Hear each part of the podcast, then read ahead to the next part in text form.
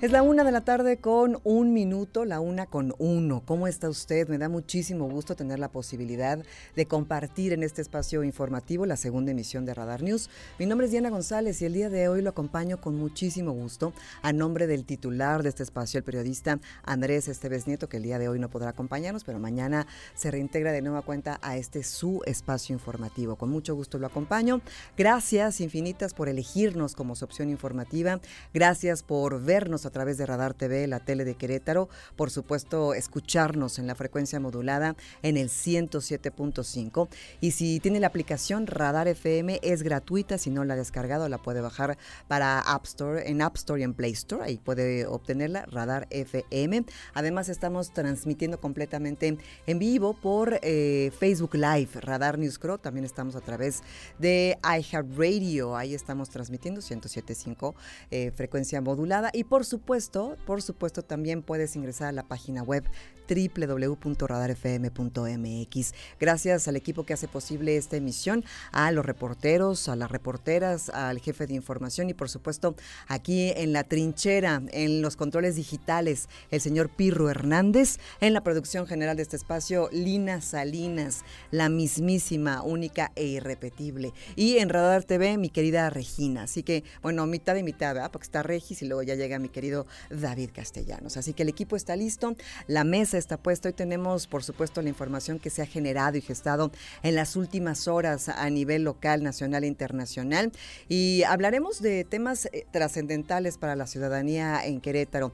El primero, ¿recuerda usted aquel caso, ese terrible caso por ahí del mes de abril aquí en Querétaro, en el municipio del Marqués, en donde una pequeñita de seis años saliera de su domicilio al interior de una privada de edificios, en donde, bueno, pues iba a la papelería a comprar algunos productos que le habían encargado sus papás y a partir de que sale de su casa nunca más la volvieron a ver con vida. Sí, me refiero a la pequeña Victoria, que desgraciadamente fue abusada sexualmente y asesinada en un rango de muy pocas horas y bueno, pues fueron varios días de búsqueda hasta encontrarnos con este terrible suceso, un feminicidio de una pequeña de seis años de edad. Bueno, pues el día de hoy en el Congreso local se presentó una propuesta de iniciativa de ley por parte de Acción Nacional. Eh, la diputada Laura Dorantes eh, habló acerca de la importancia y trascendencia de lo que implica el modificar las penas, porque esto es una forma de disuadir al delincuente, al perpetrador,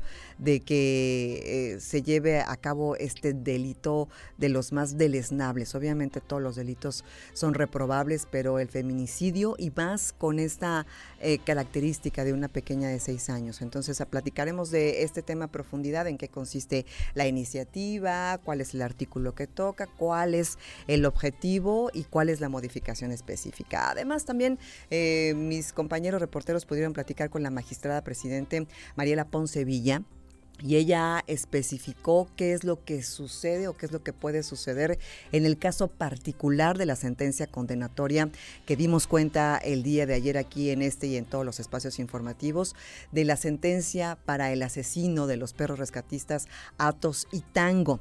Esto que también sucedió en el municipio del Marqués en junio del año pasado y que después de cinco días de juicio, ayer por fin se dio la sentencia de 10 años y medio para el asesino de los perritos rescatistas, además de una reparación del daño en una suma económica de aproximadamente 2.3 millones de pesos. Para muchas personas esto es exagerado, pero para muchas otras esto siente un precedente trascendental, trascendental en la lucha contra el maltrato animal. Platicó de esto la magistrada presidente Mariela Poncevilla. Además se presentó una importantísima cumbre de negocios para el mes de octubre que se vaya a realizar aquí en el Centro de Congresos en Querétaro. Esto de voz de el gobernador Mauricio Curi González, además de también que se va a realizar una cumbre de gobernadores y Querétaro también será la sede igualmente para principios del mes de octubre. Entre eso más información, hoy se pasa la segunda parte y el cierre de la entrevista que realizó mi compañero Andrés Esteves Nieto, el periodista Andrés Esteves Nieto, al exgobernador periodista Pepe Calzada, en donde en esta segunda parte de la conversación habla y especifica en parte de la conversación que si bien no está buscando una posición política para los próximos comicios, él puede estar listo si se necesita, si se necesita para poder luchar en alianza para recuperar la presidencia de México, entre muchas otras cosas. Una conversación muy agradable que tendremos por ahí de las 2.30 de la tarde en esta segunda emisión de Radar News. Además, información también que me comparte el director de noticias, de Así Sucede Noticias Guanajuato, eh, don José Mesa, que nos habla acerca de que un luchador más de nueva cuenta desaparecido y además, bueno, pues eh, muerto. Ya son tres, tres eh, luchadores. Hay una característica particular y bueno, se sigue esa línea de investigación. En información eh, nacional, bueno, pues queda Ricardo Monreal la presentación de un libro que habla de las mentiras de Andrés Manuel López Obrador y él como presidente de la JUCO por el Senado, bueno, pues tiene que estar ahí haciendo parte de pues el elemento representativo de lo que él, del cargo que él sostiene. Entonces, bueno, le llovió en redes sociales por estar en la presentación de este libro allá en el Senado y además, bueno, pues también ya los lineamientos para esta empresa eh, de litio MX, en donde se buscará pues hacer las investigaciones pertinentes para detectar dónde están los yacimientos de litio, además de su comercialización y explotación. Así que muchos temas interesantes para el día de hoy. Gracias por estar con nosotros, gracias por sintonizarnos en esta segunda de Radar News. Mi nombre es Diana González. Si comentar, darnos una denuncia ciudadana, si quiere eh, darnos un reporte vial, se encuentra en algún punto complicado de tránsito en la ciudad de Querétaro, ya sea en las primeras vías o donde se encuentran las obras públicas, o simplemente está cruzando por el centro de la República Mexicana y nos quiere compartir su comentario o opinión, 442-592-1075. Vamos a hacer una pequeñísima, breve pausa y regresamos de lleno con el resumen de la información.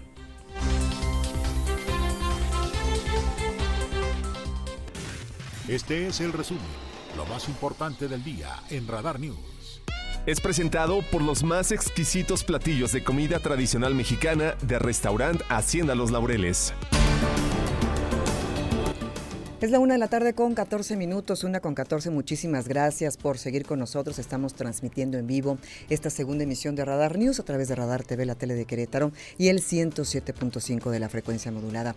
Vamos con el resumen de la información que sucedía hoy muy tempranito en la conferencia del presidente de la República, Andrés Manuel López Obrador. Pues obviamente uno de los temas que están en boga y es tendencia nacional y hasta internacional tiene que ver con esta detención de Jesús Murillo Caram y bueno, pues se le preguntó al presidente de la República y más bien eh, especificó el presidente de la República, Andrés Manuel López Obrador, que se le pida a Jesús Murillo Canam que diga quién le dio la orden. Así lo dijo literal el presidente esta mañana eh, frente a estas acusaciones que tiene el ex procurador por tortura, desaparición forzada, en el caso de la llamada verdad histórica, el caso de los desaparecidos de Ayotzinapa.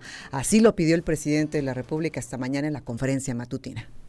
Los jueces pues van a escuchar la opinión de todos y ojalá y hablen, que todos hablen. Si dicen que este no es nada más Murillo Caran, pues que Murillo Caran diga quién le dio la orden. Es un proceso judicial. Todos los acusados tienen derecho a la defensa y quienes están sosteniendo la acusación, que son ministerios públicos, tienen que probar y los jueces tienen que decidir y acostumbrarnos a vivir en un auténtico estado de derecho, no en un estado de chueco. Que por cierto, aquí abro un paréntesis, ve que en días previos se había intentado también inculpar al secretario de Seguridad Ciudadana de la Ciudad de México, Omar García Harfuch. Y bueno, pues hoy en la mañana salió Osorio Chong férreo a defenderlo y dijo, él no tiene absolutamente nada que ver, es un secretario de primer nivel y él, como muchos otros que estaban en las corporaciones policíacas de la época, bueno, pues estuvieron apoyando esa búsqueda. Así que lo defendieron y hay muchos que han salido a defender al actual secretario de Seguridad en la Ciudad de México, Omar García García Harfuch. Y en este caso también el presidente de la República, Andrés Manuel López Obrador, habló acerca del criterio de oportunidad. Este criterio que han utilizado otros inculpados, otros perseguidos por diferentes delitos, que es donde hay un intercambio eh, para llevar a lo mejor el proceso en libertad, quizás dependiendo de los acuerdos que se lleven. Si hay información pertinente que se pueda eh, compartir y que pueda ayudar a la investigación del caso. Y bueno, pues le preguntaron al presidente de la República si eh, Jesús Murillo Caram podría tener acceso a este criterio de oportunidad y esto fue lo que dijo. Y les pedí al secretario de Gobernación y a la consejera jurídica que fuesen muy claros, porque hay veces, todo respeto, que se usan tecnicismos y se habla de tesis y de jurisprudencia y del debido proceso, etcétera, etcétera, y no se entiende la esencia del asunto. La esencia es que se busque impunidad y corrupción, claro. De información nacional nos vamos a la información internacional y es que usted sabe que estos... Eh, estas epidemias que se han estado dando en los últimos años, bueno, pues según los científicos y los especialistas no hay un límite, muchas llegaron para quedarse, otras se van de manera eh, natural y bueno, pues ahora lo que está en boga es esta viruela símica o monkeypox, como le llaman en inglés. Inclusive ya hay datos, por ejemplo, en, en Europa, en algunos países europeos hay un total de hasta 16.750 casos de esta viruela del mono y bueno, pues en México estamos aparentemente muy alertas ante eh, los diferentes casos que se vayan presentando, principalmente en Querétaro, de eso hablaba el día de ayer el secretario de Desarrollo Sustentable Marco de Perte Tercero, que está muy atentos en las diferentes entradas al Estado para estar vigilantes acerca de esta eh, epidemia. Y por otra parte, bueno, pues hay noticias acerca de probables vacunas. Según un laboratorio danés, es el que, quien es el que produce la única vacuna contra contra la viruela del mono, bueno, pues eh, ya hay un acuerdo con la Organización Mundial de la Salud, esto para que se puedan entregar las primeras vacunas para el mes de septiembre, esto eh, y distribuirlo en América Latina y el Caribe, que es cuando nos llega un poquito más tarde, ¿no? Entonces, obviamente primero se va a distribuir en Europa, en Estados Unidos y ya después llegará eh, su distribución para América y el Caribe. Este es el laboratorio Bavarian Nordic, quienes están produciendo esta única vacuna. Así que eh, esto es importante, ¿no? Saber que pues ya se produce y bueno, tendremos que esperar a ver cuándo nos llega. Eh, por otra parte, el día de hoy es el día de Ucrania, es el 31 aniversario de su liberación. Inclusive estaba leyendo muy tempranito que se llevó a cabo un partido de fútbol para tratar como de conmemorar y de, y de alguna manera recordar estos valores que representan a la nación ucraniana. Hoy es el Día de la Independencia de Ucrania y se celebra normalmente la fecha seis meses después de la invasión rusa el 24 de febrero. Ya son seis meses justo también que se cumplen de la invasión de Rusia a Ucrania. Eh, aproximadamente, no sé si hoy o ayer, pero ya se cumplieron estos seis meses. Seis meses que se han ido con una eh, velocidad, inclusive el Papa Francisco hoy muy tempranito también hablaba de, de este tema y decía en particular en su audiencia de los miércoles que urge y pide medidas concretas para poner fin a esta guerra y evitar el riesgo de un desastre nuclear en la central, eh, particularmente de Zaporilla, otras cosas. Entonces, un día importante y ver que ya son seis meses y que el conflicto sigue todavía sin poder resolverse. Inclusive el presidente de Turquía levantó la voz de nueva cuenta el día de hoy para decir que ofrece, eh, se ofrece como mediador entre los países de Rusia y Ucrania y también ofrece eh, que la conversación o los diálogos se lleven a cabo en su país. De la información internacional nos vamos ahora a la información local, lo que se ha generado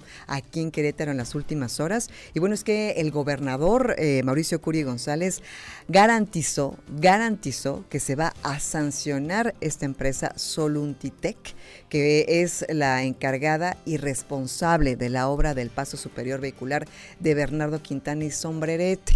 Esta obra en donde hubo el deslizamiento de la trave del cual todos hemos sido testigos porque pues hizo un tema que se viralizó y que además, bueno, preocupó a toda la ciudadanía, ¿no? Evidentemente no hubo una tragedia mayor y agradecemos eso, pero a fin de cuentas pues sí se busca cuál fue la razón, eh, encontrar los dictámenes para ver cuál es eh, el estatus de la estructura y qué es lo que se tiene que hacer y también, por supuesto, las sanciones correspondientes. Esto fue lo que comentó el gobernador el día de hoy al respecto de este tema. Claro, por supuesto va a sancionar, da mucho coraje lo que pasó, hay que afrontar, echarle para adelante y por eso me gustaría que lo platicaran con Fernando, por favor. Y eh, platicando con el equipo de la Secretaría de eh, Desarrollo Urbano y Obras Públicas, eh, me dijeron el día de ayer que están justamente en este proceso de que se analice qué fue lo que pasó para saber. Ahorita está en pausa, si se vio, si usted ha pasado por ahí, tiene como, como un parchecito ahí en blanco y eso es porque está en este momento en pausa. Pero bueno, cuando se entreguen los dictámenes y se sepa efectivamente qué fue lo que pasó y cuál es el estatus de la estructura actual, bueno, pues se sabrá si se reinicia otra vez o a partir de ahí se puede continuar con lo que ya estaba planeado, pero esto lo sabremos hasta que se entreguen estos dictámenes. En más información, el gobernador también habló acerca del caso de los perritos rescatistas Atos y Tango, esta sentencia condenatoria que se dictó el día de ayer y que siente un precedente histórico en Querétaro. A partir de este momento, créame usted que la gente se la pensará dos veces antes de incurrir en un delito de maltrato animal. Esto fue lo que comentó el gobernador Mauricio Curi al respecto de este tema el día de hoy si es nota a nivel nacional, hay un antes y un después a partir de eso. Yo sí creo que una persona que lastima a un animal no es una persona buena y tiene que haber consecuencias. No sé si estas son las apropiadas, eso lo determina el juez. Como he dicho en Querétaro, la ley se cumple. Hay mucha gente que dice que fue exagerada la sentencia, eh, pero sin embargo yo creo, hay muchos casos. En la mañana con mi compañero Adán Olvera y con mi compañero Aurelio Peña, la abogada Mónica Huerta platicaba acerca de los casos que existen y ella lleva siete casos, siete carpetas de investigación en Querétaro por maltrato animal. Entre los casos que lleva, ¿se acuerda usted de ese video que se hizo viral de un camión de volteo que, que intenta de manera deliberada y con dolo atropellar una manada de perritos que estaban circulando en la calle? Bueno, pues lleva ese caso entre muchos otros, también el de un perro que fue arrastrado eh, en un residencial, eh, amarrado y arrastrado por un automóvil. También recuerda usted ese caso que se hizo bastante eh, mediático y se viralizó, entre oh, cinco casos más. Eh, solamente esta abogada que se metió en estos temas lleva siete carpetas de investigación, es decir, son, son casos serios. El maltrato animal es un tema serio y lo ha dicho muchísimas veces la gente especializada en el tema. La violencia en contra de los animales es la antesala a la violencia social. Entonces, eh, al respecto también la magistrada presidente del Tribunal Superior de Justicia, Mariela Poncevilla, especificó eh, qué es lo que procede en este caso, cuál es el tiempo para que se ejecute esta sentencia con respecto a Benjamín N., quien eh, se determinó como culpable del asesinato de los perritos rescatistas Atos y Tango. Esto fue lo que dijo la magistrada presidente. Aún y cuando ustedes han escuchado una condena de 10 años, 6 meses, que no tiene derecho a un sustitutivo penal, es decir, se tiene que compurgar la sentencia en sus términos en 10 años, 6 meses, no se puede ejecutar hasta en tanto no se declare firme. Una apelación, tomando en cuenta la fecha de la emisión de la sentencia, que es el martes próximo, que se notifica en ese momento y que el Código Nacional da 10 días para presentar una apelación, más el trámite de apelación y que lo que se lleve a resolver una apelación, estamos hablando de un plazo máximo de tres meses, al menos para que se resuelva apelación. Ya que de ahí se interponga algún amparo, ese sí es un poco más tardío en resolverse, pero estaríamos hablando de que a, partir de que se interponga el amparo, al menos un año para resolverse, pero no ocho años. No más, entonces, digamos que en un año. Un año, un año, un año, un año y meses Es muy importante que lo sepamos porque si bien fuimos noticia nacional, salimos en todos los medios nacionales más importantes, la noticia se hizo viral en redes sociales, Querétaro fue en nota el día de ayer por este suceso histórico de esta sentencia y de este proceso de juicio que se hizo en este caso en particular. Es muy importante saber que si ya se declaró culpable, si ya se dictó la sentencia condenatoria, todavía hay un proceso que el inculpado puede seguir, y ya lo escuchaba usted de la voz de la magistrada presidente, todavía puede apelar a esta sentencia y también puede ampararse ante este proceso en particular e inclusive se puede hasta revertir la sentencia condenatoria o se puede dictar una nueva sentencia. Es decir, esto no está terminado, sí es un gran avance en la historia y los procedimientos en materia específica de maltrato animal, pero la realidad es que todavía falta más en este proceso y hay que seguirlo de manera detallada, pero sin embargo es un precedente importante que hará que la gente de verdad reflexione más de una vez antes de atentar contra la integridad de otro ser vivo, en este caso los animales de compañía, en particular los perros, los gatos o cualquier otro animal. En más información, cambiamos drásticamente de tema y nos vamos ahora de los temas de justicia los temas de economía, desarrollo, empresa, y es que viene una cumbre importante de negocios para Querétaro para el mes de octubre. Eh, esto será por, del 23 al 25 de octubre y bueno, pues eh, esto se presentó el día de hoy a través de la voz del gobernador Mauricio Curi González, pero también estuvo presente Yael Smaya, quien encabezó justamente esta presentación. Es una plataforma de negocios para hombres y mujeres de negocios para discutir el futuro de México en un contexto global. En octubre 23 a 25 y espero que voy a leer todos. Que por cierto, le decía yo también al inicio de esta emisión que para los principios del mes de octubre, para principios del mes de octubre, también se llevará a cabo en Querétaro, en el Centro de Congresos, esta cumbre de gobernadores. Y Querétaro será sede en más información. Y al inicio del programa le platicaba yo de esta propuesta de iniciativa de ley que se presentó hoy en el Salón Ezequiel Montes, en el Congreso local, eh, donde está instalada la 60 legislatura. Por parte de Laura Dorantes Castillo se presentó esta ley Victoria, en referencia a Victoria Guadalupe, esta pequeñita de seis años de edad, quien fue eh, abusada sexualmente y que fue asesinada en el mes de abril de este año 2022 y que todo el mundo desgraciadamente conocimos este tema. Bueno, pues se presentó esta iniciativa, esta propuesta de iniciativa que esperemos que sea eh, votada en la próxima sesión de pleno. Vamos a escuchar primero a la diputada local de Acción Nacional, Laura, Laura Dorantes.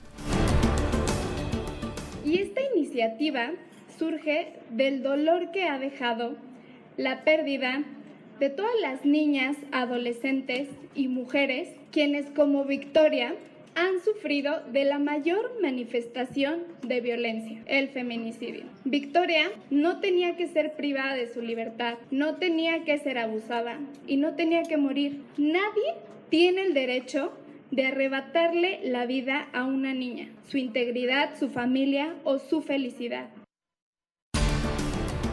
Y estuvo también ahí presente la magistrada presidente Mariela Ponce Villa, quien participó activamente en la creación y concepción de esta reforma para poder aumentar las penas en materia de feminicidio. Esto fue lo que precisó la magistrada hoy por la mañana desde la presentación de esta propuesta de iniciativa. La justificación también es válida desde todos los aspectos, dado que el agravante se refiere a personas menores de edad víctimas del delito, niñas, niños, niñas, adolescentes o mujeres adolescentes y también mujeres que tengan alguna discapacidad. Privar de la vida a una persona por razón de género, por el hecho de ser mujer, pues es lo más detestable que existe privar de la vida a una persona por ser mujer, pero que además sea una niña, una adolescente o que se abuse incluso de su capacidad mental, no tiene calificación. Inclusive esta mañana la magistrada presidente habló eh, de que cuando se estaba llevando a cabo eh, el, la búsqueda de Victoria Guadalupe, ¿se acuerda usted que hubo varios días en que se estuvo buscando a esta pequeñita? Se estaba llevando el juicio de un feminicida al que se le dio la pena máxima por la forma en que asesinó a la mujer y eh, habló acerca de que hay otros casos que a lo mejor no son tan mediáticos, pero que también está resolviendo el tribunal y los diferentes juzgados. Y también dio estadísticas escalofriantes, 10 feminicidios al mes, 10 podrían ser, e inclusive también las tentativas de feminicidio, estos que no se llegan a realizar, pero que también existen y están ahí también las estadísticas y los números. Son las, es la una de la tarde con 31 minutos, una con 31. ¿Qué le parece si hacemos una pausa comercial y regresamos después de este bloque de publicidad? Está usted escuchando la segunda emisión de Radar News el día de hoy, acompañándolo con muchísimo gusto, acompañándole con muchísimo gusto a nombre del titular de este espacio el periodista Andrés Esteves Nieto. Yo soy Diana González. Gracias por el privilegio de su presencia. Hacemos una pequeña pausa. Ya volvemos.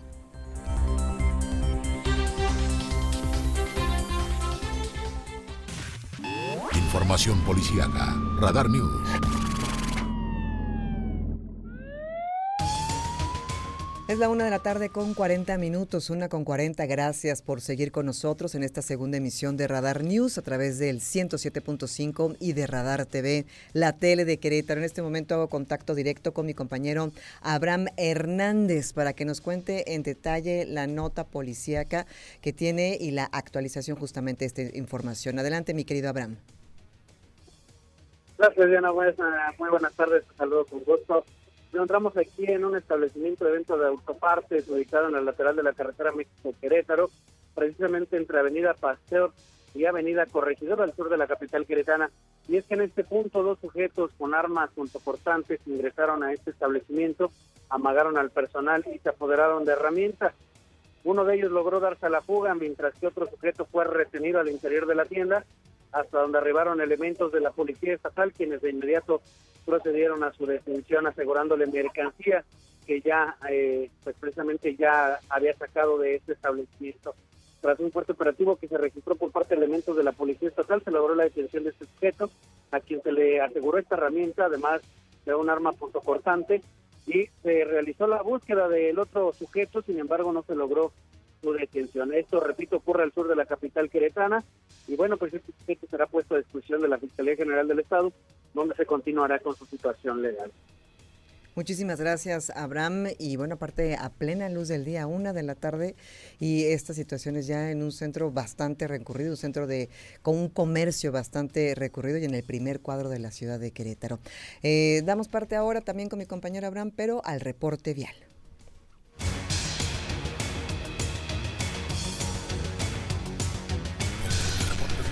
En Radar News, la mayor cobertura. Adelante, mi querido amigo, con la información, ¿cómo están las calles en la zona metropolitana de Querétaro? Gracias, Ana, informarte que también en dirección a México, sobre la carretera México-Querétaro, encontraremos tránsito aceptables y mayores tiempo. En dirección a Celaya tenemos ya ligera carga vehicular a la altura de Casablanca, esto para incorporarnos el 5 de febrero. 5 de febrero también con tránsito cargado en dirección hacia San Luis Potosí, esto hasta la desincorporación a San Pablo y en dirección contraria desde Coahuila y hasta la desincorporación hacia la carretera Tlacote, además con tránsito cargado sobre Bernardo Quintana desde el anillo vial Fray Conestro Serra y hasta la desincorporación a Constituyentes, en dirección contraria con asentamientos a la altura de Cerro Sombrerete, pero transitable todavía hasta el momento.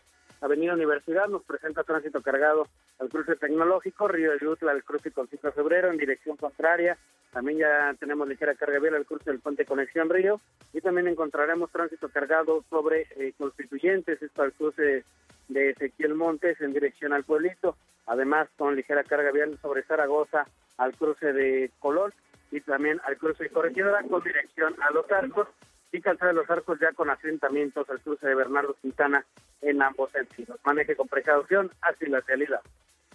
Muchísimas gracias, Abraham Hernández, por el reporte y recordar, bueno, pues a todos aquellos automovilistas que el uno a uno es en todo el estado de Querétaro, es más, si lo puede transportar fuera de la entidad federativa para ser mucho más generosos, porque luego cuando se reducen los carriles derivado de las obras públicas, a veces queremos solamente pegarnos al coche de enfrente y pasar nosotros cuando es mucho más sencillo abrir el paso y que se vayan integrando uno a uno. Y mire, todos avanzamos más rápido, eh, desechamos menos bilis, estamos más tranquilos y somos más tolerantes y generosos. Es la una de la tarde con 43 minutos, pequeña pausa, ya volvemos, es la segunda emisión de Radar News.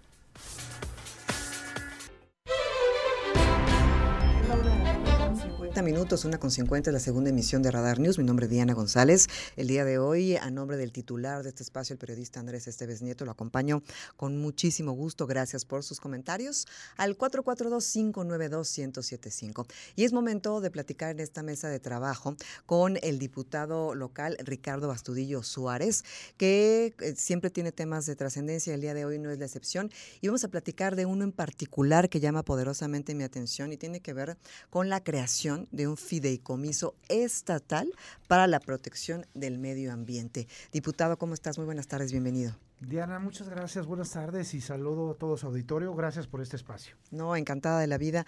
Y cuéntame, este, este, esta idea del fideicomiso me parece bastante pertinente. Eh, ¿qué, es lo que, ¿Qué es lo que buscaría la creación de, de este fideicomiso? ¿Cuáles serían sus alcances y cuál es la manera de poder conseguirlo? Claro que sí. Bueno, mira, primero que nada, yo creo que la misión más importante es contribuir al manejo sustentable de los recursos naturales del estado de Querétaro. ¿En qué consiste la figura de este fideicomiso? Ya existen fideicomisos municipales. El municipio de Querétaro fue el primero en tenerlo.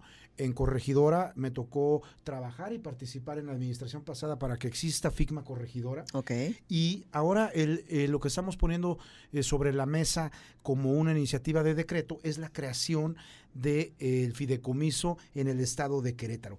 ¿De, ¿De qué se trata el fideicomiso? Es administrar, conservar eh, todo lo que tiene que ver con los inmuebles que tengan un alto valor ambiental en el estado de Querétaro. Es decir, hay muchísimos terrenos que son dados en donación por parte de desarrolladores, por parte de empresas, de asociaciones, etcétera, y muchos de estos terrenos no tienen o no cuentan con un plan de manejo adecuado. Y con este fideicomiso, ¿qué es lo que sucedería? Pasarían a ser parte de, de, este ente, el que estamos proponiendo, para que no puedan ser vendidos, para que no puedan ser eh, eh, transmitidos a ninguna otra eh, o otro propietario, sino que realmente podamos tener los cretanos la certidumbre de que sean de preservación, de conservación, de investigación, terrenos que tienen una eh, gran eh, biodiversidad y que puedan inclusive utilizarse como recreación, senderismo, ecoturismo, este, educación ambiental, pero que tengamos la garantía que esos terrenos jamás se van a vender. Esa es el, espíritu de la creación de la propuesta de este fideicomiso estatal eh, queretano de protección al medio ambiente. O sea, para proteger estos espacios y garantizar una eh, explotación, digamos, o un uso o usufructo que sea de beneficio justo para la biodiversidad, ¿no? Dependiendo de las características del espacio. Sí, exactamente. El, crear este tipo de fideicomiso se, se constituye con el propósito de, de auxiliar al gobierno en todo lo que tiene que ver con la conservación, todo lo que tiene que ver con las atribuciones para impulsar que estas áreas prioritarias, sobre todo en la zona conurbada, lo hemos estado viviendo en todos los municipios que tenemos un gran crecimiento y desarrollo, como es Querétaro, Corregidora, Colón, Huimilpa, este, el Marqués, en donde lo que nos ha hecho falta es garantizar más espacios de conservación para que podamos tener la garantía de tener los servicios ambientales que nos dan estas áreas, estos terrenos, ¿cuáles son?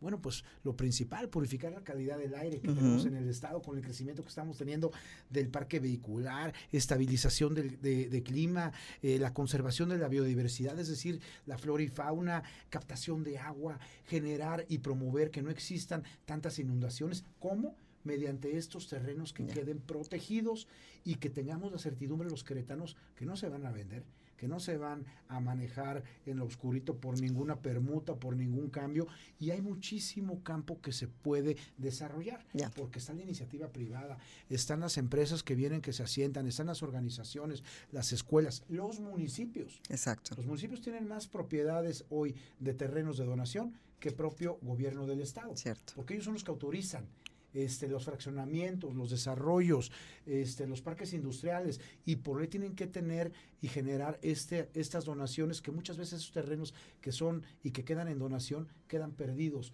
o por falta de recursos o un plan de manejo se convierten en terrenos que terminan siendo basureros, que terminan siendo abandonados, que se termina este, degradando la propia biodiversidad que ahí existe. Claro. Ese es el objetivo. ¿Cuáles, ¿Cuáles son los pasos? O sea, ¿cómo, cómo, ¿cómo se puede llegar y alcanzar a la creación realmente de este fideicomiso? ¿Qué es lo que se tiene que hacer? ¿Cuál es ese proceso? El, proceso técnico legislativo, por así llamarlo, bueno, eh, primero que nada es proponerlo ante la Comisión de Medio Ambiente y Cambio Climático que un servidor preside. Eh, eh, la, propuesta sería una iniciativa de decreto. Mm. Obviamente esto tiene que ser trabajado de la mano con el Ejecutivo. Tenemos una amplia y gran comunicación con la Secretaría de Desarrollo Sustentable. Este proyecto ellos lo conocen.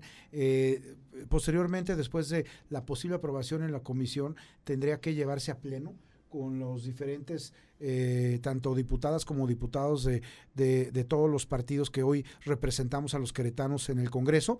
Eh, una vez que se apruebe, bueno, pues ya se genera eh, la iniciativa de decreto, se publica y se tendría que llevar y ejecutar una vez que esté aprobado. Ahora, hay una característica muy importante que de alguna forma descubrimos en la creación del fideicomiso eh, municipal en el municipio de Corregidora. Porque por experiencia eh, o tradición, este tipo de autorizaciones representan un gasto personal, instalaciones propias, vehículos y, todo, eh, equipamiento para poder llevarlo a cabo. Eh, la figura que se creó en el municipio de Corregidora prácticamente es meramente como administrador de los recursos económicos, es decir, mediante una institución financiera no se requiere de todo este capital de inversión, sino simplemente se genera un nuevo padrón de propiedades en donde entran al, fideicomiso, quedan eh, registradas ante registro público, como áreas de reserva públicas o privadas y entonces se genera mediante un comité técnico las acciones de qué terrenos aplicarían que tengan un alto valor ambiental para formar parte del fideicomiso con su plan de manejo y que no genere un costo o un gasto. Yo estoy consciente como diputado que lo que menos queremos es darle más carga administrativa al ejecutivo estatal o de cualquier municipio, ¿no? Entonces, eh, con esa con ese formato, digamos, o de esa manera, sería eh, no sería una un gasto o una inversión, digamos, sino que se manejaría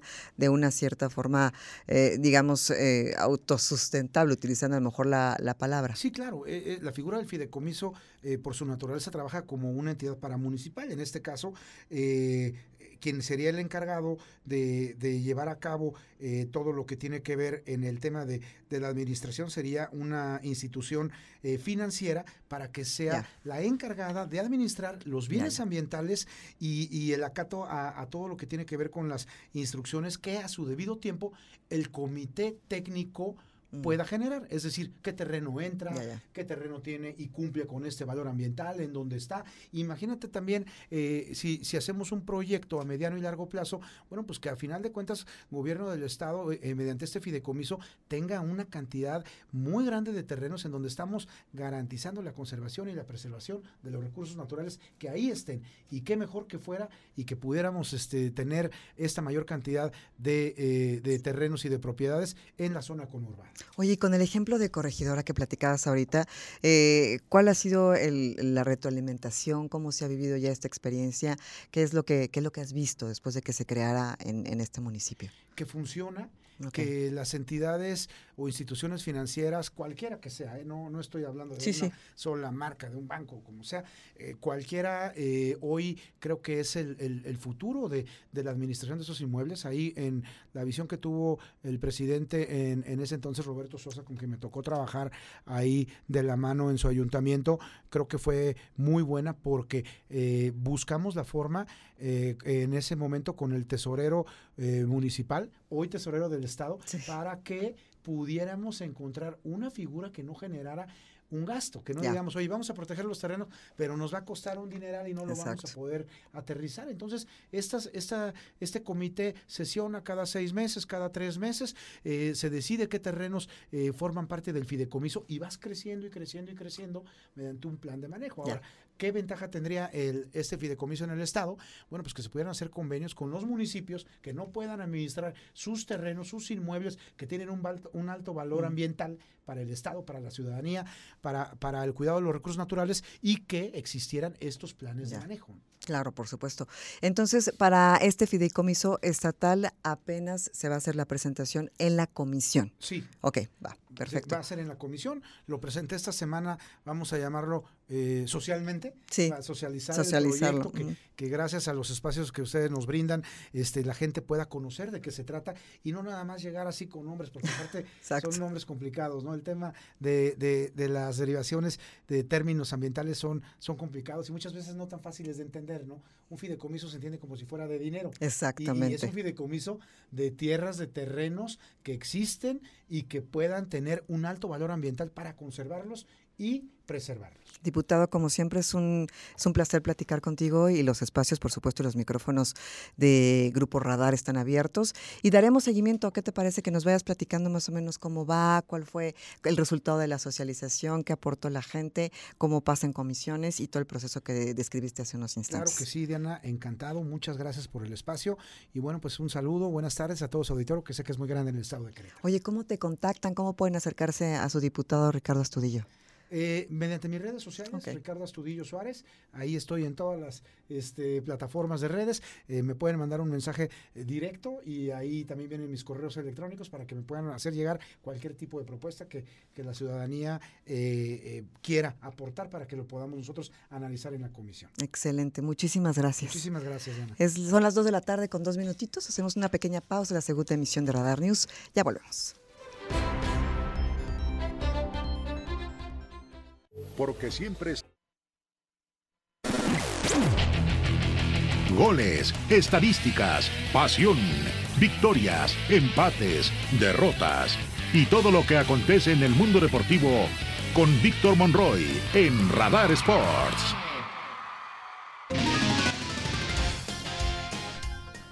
Dos de la tarde con nueve minutos. ¿Qué tal? ¿Cómo le va? Bienvenidos a la información de los deportes.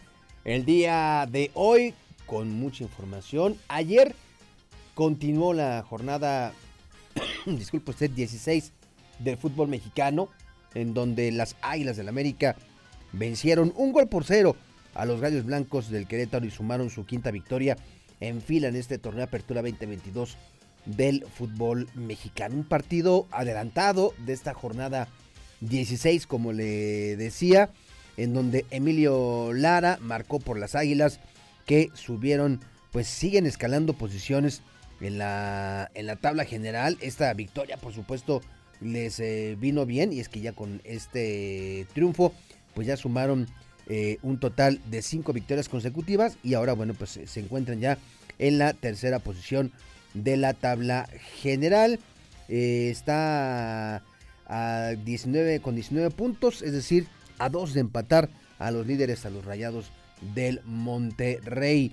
Querétaro está en el último lugar de la clasificación con 7 unidades y bueno, pues el eh, equipo queretano trató de llevar a buen puerto este partido. Me parece que hay muchas cosas que subrayar. Yo, más allá del tema del resultado, si usted vio el partido, creo que volvemos a ver un avance notable, muy marcado en el esquema de juego que propone Mauro Herc. Por un lado, creo que era fundamental y lo ha venido haciendo cada vez mucho mejor el equilibrio defensivo. Es cierto, cometen un error al minuto 48, prácticamente volviendo del, del vestidor después del eh, medio tiempo. Y este descuido pues les cuesta este tanto que a la postre pues, le dio la victoria al equipo americanista. Sin embargo, fue un cuadro queretano que logró contener, que logró cerrar espacios, que logró esa línea defensiva ser sólida y desde los primeros minutos del partido el América pues eh, se acercó, sin embargo, insisto pues una buena actuación también de Toño Rodríguez en la portería, bueno pues eh, le dio la oportunidad al conjunto queretano de frenar ese ímpetu, ese ímpetu con el que llegó el equipo de las Águilas al estadio La Corregidora. Creo y a ver si usted está, a ver si están de acuerdo conmigo, a ver si coinciden. Más allá, insisto, del resultado, esto anímicamente debe de fortalecerlos. Usted dirá, Víctor, ¿cómo los va a fortalecer si perdieron? Pero jugaron quizá uno de sus segundos mejores tiempos de la campaña. En donde sí defendieron bien, pero también abrieron espacios, atacaron. Las modificaciones que hizo Mauro permitieron hacer eh, más sólida la media cancha. ¿A qué voy? Si este Querétaro le juega así como jugó en el segundo tiempo y por espacios del primero, a cualquier rival, así como le jugó al América, creo que los resultados podrán ser otros, podrán ser distintos. Dos, aquellos que esperaban una goliza por parte del equipo del América, pues creo que también al América físicamente le están mermando ya ese tipo de partidos, ¿eh? O sea, ese tipo de partidos de media semana, de los cuales no se trabaja, solo se recupera y al siguiente día viajan y al siguiente día juegan. Así como le va a pasar ahora cuando, cuando enfrenten a Mazatlán, en donde mañana ya salen este, hacia, hacia Mazatlán y el viernes juegan y así han tenido varias semanas. El tema físico de esos partidos de mitad de semana, donde saben tampoco que la exigencia es demasiada, pues se notó que ya les está pesando de repente eh, este calendario tan apretado. Pero bueno, ese es un asunto que Fernando Ortiz y sus auxiliares y, dentro del proyecto americanista pues seguramente estarán atendiendo, están dosificando para no llegar tan tronados para el cierre de la temporada. En fin, creo que hay varios puntos a destacar. Por ahí modificaciones que intentó hacer Mauro Herc.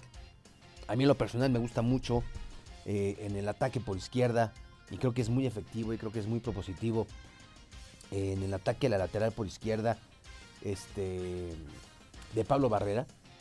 Kevin Escamillo tuvo una buena actuación también. Eh, en fin, creo que este equipo puede ir de menos a más. Yo no sé, tampoco nos hagamos sueños guajiros y decir, ay, sí, que ganen y califiquen al repechaje y que lleguen a la liguilla. No, no están, no están para eso. O sea, la realidad es que no están para eso. Pero si se puede dar un repechaje, anímicamente está bien. Pero ¿sabe qué? Quitémosle la cereza al pastel que será el repechaje y pensamos solamente en lo esencial. Sumar puntos para el tema del cociente. Porque el próximo torneo vamos a estar todo el tiempo con el agua hasta el cuello. El margen de error va a ser muy poco. Entonces, ese tipo de reacciones pues le vienen bien a Querétaro. Mauro Herc el técnico del conjunto plumífero dice que pues se queda con la sensación de que un empate les habría venido bien por un tema de justicia deportiva. La voz de Mauro Herc. Creo que competimos contra todos eh, y más contra, contra América. Este era un, sabíamos que era una parada muy difícil para nosotros por, porque venía de, la América de una goleada y sabemos que el potencial ofensivo que tiene. Y creo que lo contuvimos bien, trabajamos muy bien el partido. Este, y en el segundo tiempo, cuando lo fuimos a buscar, tuvimos esas tres, cuatro situaciones, este, que tuvimos una en el área chica, que la pateó fuera, eh, después dos o tres situaciones de, afuera del área. Creo que tuvimos situaciones y, bueno, creo que competimos de tú a tú, como lo dijimos, y, y fuimos al frente. ¿no? Y un poco amargo, un poco amargo por, el resultado, porque creo que claramente podría haber sido un empate. Eh, nosotros necesitamos puntos en la realidad y hoy, hoy creo que el punto hubiera venido bien al partido y a nosotros. Pero bueno, seguimos trabajando, la verdad que, el equipo yo lo veo muy bien. Este, los comentarios son muy buenos, pero bueno, lástima que por ahí no nos hayan acompañado resultados anteriores. Eh, yo creo que, que ahí está la clave, ¿no? Bueno, pues hoy a las 3 de la tarde, Roberto Sosa Calderón y un servidor le esperamos en Radar Sports. Vamos a seguir platicando de esta jornada 16. Las Chivas vuelven a ganar. Hoy juegan Pumas y Tigres. Y bueno, pues hay partidos amistosos a nivel internacional. Hay muchísima, muchísima información que le estaremos presentando al finalizar esta segunda emisión de Radar News. Así que quédese con nosotros después de la pausa. Mucha más información. Gracias. Mi nombre es Víctor Monroy. Buenas tardes. Son las 2 de la tarde con 22 minutos, 2.22. Mi nombre es Diana González, hoy lo acompaño eh, a nombre del titular de este espacio, el periodista Andrés Esteves Nieto. Gracias por sus mensajes y comentarios al 442-592-1075 y gracias por vernos a través de Radar TV, la tele de Querétaro y escucharnos en el 107.5 de la frecuencia modulada. En la información que se ha generado hasta el momento a nivel local, el gobernador del estado, Mauricio Curi González, se pronunció acerca de dos temas trascendentales. Primero, primeramente la cuestión de lo que sucedió el fin de semana, el deslizamiento de esta trave y habló fuerte y dijo que a fin de cuentas se tendrá que sancionar a la empresa después de que se conozca toda la información acerca de los dictámenes pertinentes. Así lo dijo el gobernador esta mañana. Bueno, por supuesto va a sancionar, da mucho coraje lo que pasó, hay que afrontar, echarle para adelante y por eso me gustaría que lo platicaran con Fernando, por favor. Además, también el gobernador del estado, Mauricio Curi, habló acerca del caso que se ha hecho viral y mediático a nivel nacional, que apareció en las portadas de todos los periódicos de circulación nacional y en todos los medios electrónicos y digitales del país. Este juicio de cinco días que ayer por fin se dictó la sentencia condenatoria para el asesino de los perros rescatistas Atos y Tango. Este fue el comentario del gobernador a este respecto a nivel nacional, hay un antes y un después a partir de eso. Yo sí creo que una persona que lastima a un animal no es una persona buena y tiene que haber consecuencias. No sé si estas son las apropiadas, eso lo determina el juez. Como he dicho en Querétaro, la ley se cumple que este caso en particular para el estado de Querétaro deja un precedente histórico, histórico, y que esto cambiará completamente el panorama acerca de los delitos en materia de maltrato animal. Al respecto también se pronunció la magistrada presidente Mariela Poncevilla, que habló acerca de cuál es el proceso que sigue, obviamente, el eh, inculpado Benjamín N quien fue declarado culpable el día de ayer podrá apelar la sentencia e inclusive también podrá buscar un amparo. Esto fue lo que dijo la magistrada presidente. Aún y cuando ustedes han escuchado una condena de 10 años, 6 meses, que no tiene derecho a un sustitutivo penal, es decir, se tiene que compurgar la sentencia en sus términos en 10 años, 6 meses, no se puede ejecutar hasta en tanto no se declare firme. Una apelación, tomando en cuenta la fecha de la emisión de la sentencia, que es el martes próximo, que se notifica en ese momento y que el Código Nacional da 10 días para presentar una apelación, más el trámite de apelación y que lo que se lleve a resolver una apelación, estamos hablando de un plazo máximo de tres meses, al menos para que se resuelva apelación. Ya que de ahí se interponga algún amparo, ese sí es un poco más tardío en resolverse, pero estaríamos hablando de que a, partir de que se interponga el amparo, al menos un año para resolverse, pero no ocho años. No más, entonces, digamos que en un año. Un año, un año, un año, un año y meses. Ahí la magistrada presidenta del Tribunal Superior de Justicia, Mariela Poncevilla, quien también esta mañana estuvo presente en el Congreso local del Estado, donde está instalada la 60 legislatura, en esta presentación de una iniciativa de ley que busca eh, un agravante para aumentar las penas en materia de feminicidio, particularmente en contra de menores de edad o de mujeres con alguna discapacidad. La actual ley contempla una pena máxima de 50 años de prisión, así lo señaló la magistrada presidenta esta mañana, y detalló también que en este año ya se suman 10 feminicidios en lo que va de este 2022 contra 10 feminicidios que eh, se suscitaron en el 2000, en el año pasado, es decir, en Querétaro 1.25 mujeres al mes, al mes en Querétaro pierden la vida por razones de género. Esto fue lo que dijo la magistrada presidenta en la presentación de esta iniciativa de ley para buscar este agravante y aumentar las penas en materia de feminicidio. Escuchemos. La justificación también es válida desde todos los aspectos, dado que el agravante se refiere a personas menores de edad víctimas del delito, niñas, niños, niñas, adolescentes o mujeres adolescentes y también mujeres que tengan alguna discapacidad. Privar de la vida a una persona por razón de género, por el hecho de ser mujer, pues es lo más detestable que existe privar de la vida a una persona por ser mujer, pero que además sea una niña, una adolescente o que se abuse incluso de su capacidad mental, no tiene calificación. Esto fue lo que dijo la magistrada presidente y bueno, veremos también en próximos días cómo avanza esta iniciativa de ley.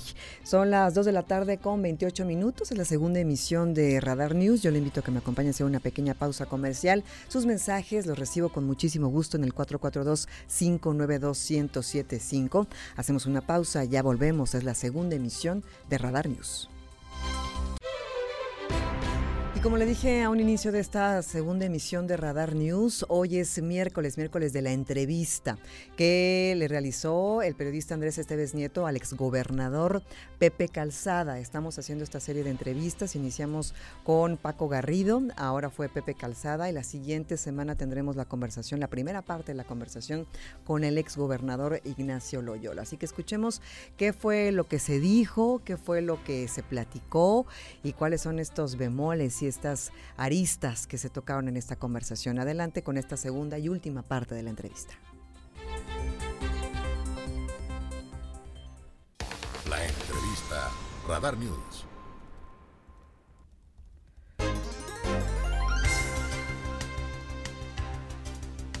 Seguimos la charla con el exgobernador José Eduardo Calzada Rovirosa aquí en su hogar donde ha sido tan amable de recibirnos. Eh, dejábamos la conversación antes de la pausa, eh, Pepe, en eh, cómo encuentras al, al PRI de Querétaro, que se ve, al menos esa es la percepción general, ausente en el debate, sin liderazgos importantes, en una posición difícil después de los últimos resultados electorales. ¿Tú yo, qué ves? Yo, yo lo que creo es que el PRI tiene que tener una mejor definición de los temas, tiene que ser un partido opositor y un partido opositor eh, es un partido que señala aquellas cuestiones que pueden ser mejorables y también reconoce aquellas buenas acciones de los gobernantes.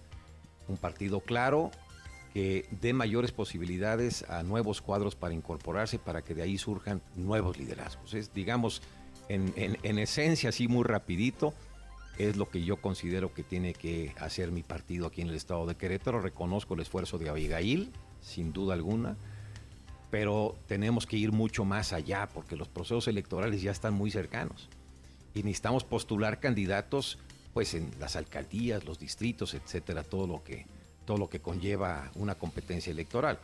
Ahora bien, he escuchado, yo la verdad, honestamente no tengo información, pero he escuchado que podría darse una alianza, una coalición, un esfuerzo en conjunto con, con el PAN y el PRD, yo creo que está muy bien, porque si se hace una alianza a nivel nacional, sería muy raro que no se hiciera una alianza a nivel, a nivel local, independientemente de que un partido tiene mucha más fuerza y representatividad en el Estado. Entonces, bueno, pues abrir espacios de participación, Andrés, captar simpatías de gente joven que tenga potencia y energía precisamente para contender a cargos de elección. Eh, en otros tiempos, cuando al PRI se le llamaba el partidazo y llegaba a perder alguna posición electoral, quien asumía el control político de la plaza era la figura más relevante del PRIismo en aquel momento. Hoy aquí esa figura eres tú. ¿Estás dispuesto a encabezar ese movimiento? No, pero no soy yo. ¿No te percibes no, así? No, es la presidenta del PRI. ¿En No, yo no. serio? Sí, sí, yo, yo no participo en decisiones, yo, yo no. Al cabo no. No, no, no. ahorita, No nos escucha nadie, no. Oye, ¿en serio? No, no. No te- Pero bueno, vamos a suponer que así sea, no tengo por qué dudarlo, ¿verdad? Yo vine a preguntar, no a cuestionar. pero... mm, no me pregunten, no. ¿No te parecería oportuno hacerlo? Eh, yo creo que no. O sea, yo, yo, creo, yo creo que mi tiempo en ese tipo de liderazgos y de tomas de decisiones ya pasó. Y, y si no deja uno que las nuevas generaciones, estamos hablando de los jóvenes, Abigail es joven y, y tiene muchos jóvenes alrededor, participen y tomen sus propias decisiones, pues la verdad es que nunca, digamos, nunca van a tener la oportunidad de asumir esos, esos bastiones y esas boletas que Pero- necesitan. Pero no hace falta aquella figura de, de- de la vieja Grecia De y- y Roma, de, No, no, del. Tlatoani, donde pues los, los ex no participan con la experiencia no. A ver, deben el- guiar, por el- lo menos orientar, ser escuchados. El otro, el otro día fue al partido porque hicieron un homenaje a varias, varias personas, a varios actores políticos eh, eh, del, del partido, mi papá, eh, y agradezco entre ellos. Y estuve en mi partido, pero, pero nada más, o sea, honestamente no. Yo lo único que deseo es que, que les vaya bien, que se puedan fortalecer y que puedan competir en una circunstancia de mayor equilibrio y igualdad. Para quien no escuchó la primera parte, en el supuesto sin conceder, porque eso no lo sabemos, pero jugando en imaginaria al sí, que José Calzada fuera candidato en el 2024, estuviera en la boleta en el 2024, tendrías que, sí o sí, participar en ese a ver, movimiento. sí, pero, pero primero no está en mi agenda. O sea, la verdad es que yo no estoy buscando ninguna consideración ni posibilidad. Pero ni hace rato me dijiste si, No, a si ver, se da voy. Si, si, si uno puede ser útil en, en este marco, en este contexto de sumatoria nacional para un propósito particular que es ganar la presidencia de México, uno, y dos, coadyuvar para seguir teniendo un Estado desde un granito de arena pequeñito, un Estado progresista, un Estado con paz, un Estado con seguridad, como es nuestro Estado Querétaro. Yo creo que todos tenemos algo que dar. Pero no está en mi, no está en mi agenda inmediata, o sea, no, no está, no estoy trabajando para eso. Don José Calzada es buen torero, ¿eh? Ya saben ustedes que, que además de, de haber sido torero, fue forcado, entonces tiene las dos cosa. partes, la parte estética y la parte más ruda. Entonces sacarle algo No, no, es pero- sencillo, pero ahí queda. A ver, usted, vaya anotando Pero sabes que te, José te lo digo con franqueza, ¿eh? Y si no, también te lo diría abiertamente. Hemos ido, eh, en mi carrera, tú, tú siempre me has dado oportunidad de platicar, te lo, te lo digo como es. este, ahí está la imagen. Ahí veremos. Ahí veremos. Ahí veremos. Oye, y, y en este momento, por, el por lo que pasa a nivel nacional, y dicen también, más que dito, pero por lo que pasa en, en lo local en el PRI, han surgido grupos de reflexión críticos a las dirigencias del partido. Y ahí están nombres eh, de, las, de los veteranos del equipo con algunos jóvenes, que sí Marco Antonio León, que sí Jesús Rodríguez, eh, voces con mucha experiencia eh, que se quejan de no ser escuchadas. ¿Qué harías eventualmente con todas, con todo este potencial y otros nombres como el de un exgobernador con una carrera tan importante también como la de Mariano Palacios, por citar otro ejemplo? Ya pusimos el tuyo en la mesa. No, bueno, a ver, el licenciado Mariano Palacios, pues es un, es un referente nacional de- del prismo, y no solamente del prismo, de la política nacional. Ellos deben de ocupar, o él debe de ocupar, y ocupa un lugar preponderante en los consejos, en las reflexiones con respecto a mi partido. Eh, algunos otros actores, como los que mencionaban, mencionabas, perdón, eh, también tienen que ser escuchados, todos tienen que ser escuchados, todas las voces valen, ¿no? Eh, para tratar de encauzar o reencauzar y también para fortalecer cuando se requiere fortalecer. Y también para que en las campañas políticas, cuando se requiera, acompañar a los candidatos. Eh, es muy importante tener militantes de tiempo completo que puedan estar en buenas y en malas. ¿no? Yo creo que este es un momento en el cual, reitero, o sea, no se trata únicamente de fortalecer al PRI, se trata de fortalecer una coalición potente para ganar. hablando de acompañar y de, y de grandes movimientos en los partidos, eh, retomando también algo de la primera parte de la charla, a ti te tocó ser punta de lanza de un movimiento en el PRI que revirtió una tendencia negativa de dos derrotas consecutivas en Querétaro con dos gobiernos del, del PAN, Nacho Loyola, Francisco Garrido. Poco después llega lo de Peña, ya decíamos. Dos referentes de figuras con liderazgos carismáticos muy potentes que a pesar de que no eran favoritos, sobre todo en tu caso, lograron remontar la cuesta. Gobiernas, dejas a Querétaro en un gran posicionamiento en muchos de los eh, factores de mediciones.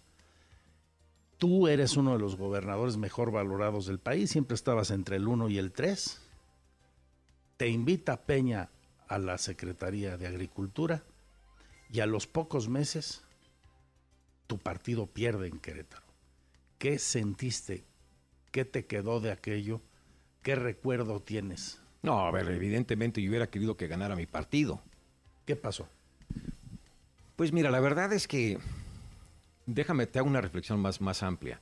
Es decir, yo, yo me fui en 2015 después de las elecciones. Yo me fui a un mes de dejar el cargo. Yo me fui en el mes de, creo que el 27 de agosto y salía el último de septiembre. Entonces yo sí, yo sí viví la elección. Eh, eh, pero te hago una reflexión más amplia. El licenciado Enrique Burgos fue un gran gobernador y ganó un gran candidato que fue Nacho Loyola. Y en esa misma elección, eh, fíjate, el 1 y el 2 nacionales eran el gobernador de Chihuahua, sí, Francisco Barrio. Ah, barrio, claro. Era Barrio. Y aquí Enrique. Y los dos pierden. Y, sí, bueno, pierden, su, pierden su partido, pierden sus candidatos. ¿A ti te pasa algo semejante? Algo semejante. Pero después Nacho es un buen gobernador. Eh, lo sucede Paco Garrido, que fue un buen gobernador. Y ganamos nosotros. Este, que, nuestra gestión, bueno, pues ahí estará a juicio, a juicio de la gente, pero los números finalmente no son, no son del todo malos, es decir, Querétaro tiene un lugar importante.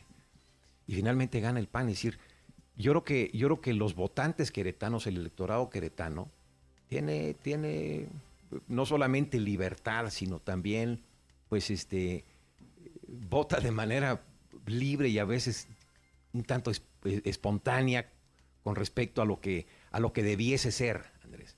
Por ejemplo, vuelvo al tema. Eh, Paco Garrido fue un buen gobernador. Dejó buenos números, dejó buena seguridad, dejó buenas finanzas públicas.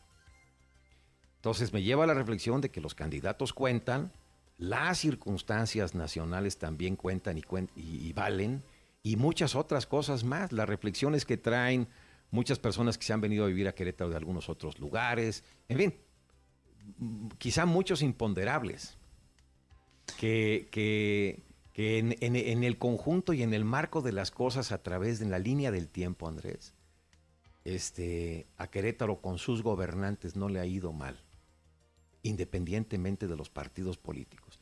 Y aquí adquiere mayor valor la ponderación de las alianzas político-electorales, porque a veces dicen, oye, ¿cómo es posible que hoy se estén aliando los del pánico y los del PRI si eran enemigos? Pues no, eran rivales. Pero fueron rivales que en su conjunto hicieron bien las cosas por este Estado. Fíjate, hace un par de días yo estaba platicando con algunos amigos de los liberales y los conservadores. ¿no? Porque hoy es el debate, es los liberales y los conservadores, los neoliberales, en fin. Los buenos y los malos. Y me decían a mí, Pony Querétaro es liberal o conservador.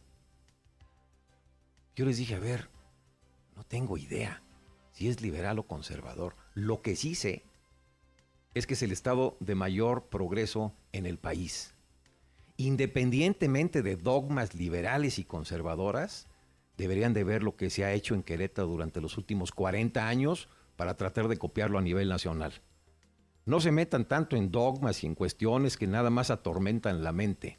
Cuestiones prácticas que sí le sirven auténticamente a la gente. Entonces, en Querétaro han pasado cosas que a veces uno no se puede explicar, pero que al final del camino han tenido un buen resultado para la sociedad. Sí, el paso de los años, aquellas viejas generaciones de queretanos, em, por nacimiento o adopción, recuerdan pues desde la época de don Agapito Pozo Balbás, eh, figuras hasta de, la de don Noradino Rubio incluso en su, en su tiempo. Eh, todos los exgobernadores, podemos repasar la lista completa, don Rafael Camacho Guzmán, tu papá el arquitecto Antonio Calzado Urquiza, ambos finados, este, a un Querétaro en, la misma línea de progreso, afortunadamente. Pasan cosas y nos pasan cosas malas, claro, por supuesto.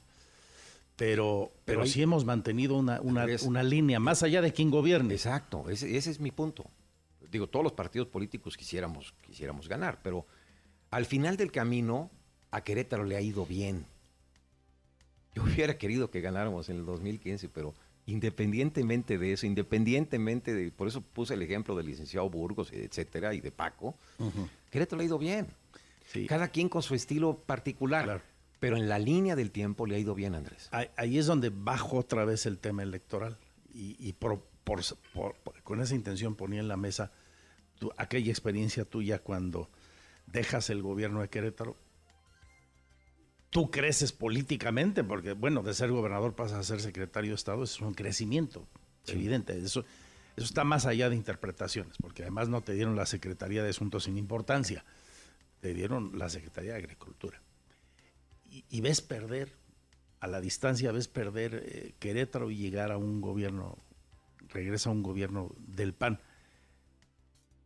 Magnífico eh, la reflexión eh, que pones con ese recuerdo del de licenciado Enrique Burgos.